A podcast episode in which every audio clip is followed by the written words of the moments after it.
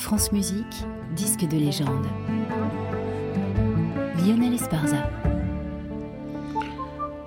Et aujourd'hui en Disques de légende, le Requiem de Mozart par Bruno Walter en mille neuf cent cinquante-six.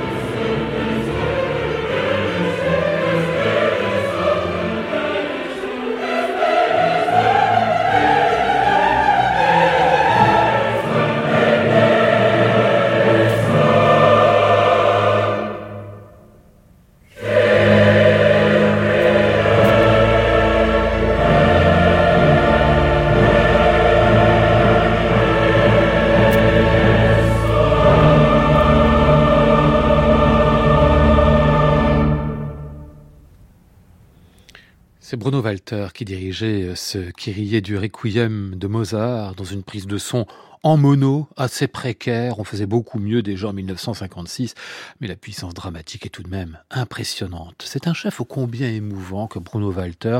Il croyait profondément à la force civilisatrice de la musique. Il y a cru jusqu'au bout, il y crut même lorsqu'il vit la barbarie prendre le pouvoir dans son pays. Euh, l'un des symboles de cette force humaniste de la musique pour lui était Mozart, ce sourire permanent porté sur le monde. Et justement, en mille neuf cent cinquante-six, on fêtait le bicentenaire de la naissance de Mozart. C'est une belle occasion d'enregistrer le Requiem. Bruno Walter est alors au crépuscule de son existence. Depuis vingt ans, il est exilé. Malgré quelques voyages en Europe, il a choisi de rester aux États-Unis. Il faut dire qu'il jouit là d'un respect total. On le considère comme un monument. On lui réserve les meilleurs solistes. Bientôt, la firme Columbia créera un orchestre rien que pour lui. Enfin, on n'y est pas encore. Pour ce Requiem, c'est le Philharmonique de New York, dont Léonard Bernstein prendra la direction deux ans après seulement, en le faisant basculer dans la modernité. Oui, décidément, à tous les niveaux, ce Requiem résonne depuis un monde qui finit.